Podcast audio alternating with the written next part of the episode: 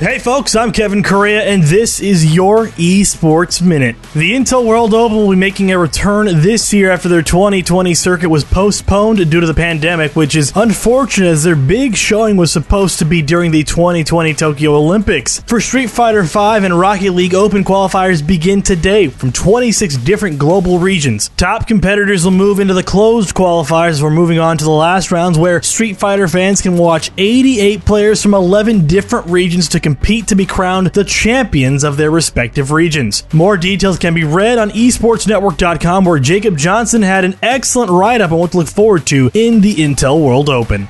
Continuing that fighting game trend, Sony Interactive Entertainment will host the EVO Community Series this summer. In preparation for EVO 2021, the events comprise of 120 tournaments broadcasted on EVO branded streams with $74,000 worth of prize pools to give away across these games, of which there are over 100 hours to watch. PlayStation will host and help facilitate their open format events, but most of these events will take place on crossplay platforms or on PC. Registration for EVO 2021 does begin today, and they'll be held online as such. There'll be rules in place to better divide players into their regions. Riot's LCS has played online League of Legends for over a year thanks to the pandemic, and now they've confirmed that normal ops for in person offline play with a dedicated production staff will return for the 2021 summer split. The North American and Oceania head of esports for Riot Games, Chris Greeley, confirmed in an interview with Upcomer that plans to move players, staff, the analyst desk, and the broadcast team back to the Riot Games LCS studio, albeit with no audience in attendance. No removal of the import rule for North America after their lackluster MSI performance, but they are on track to start the summer split on June 4th this Friday.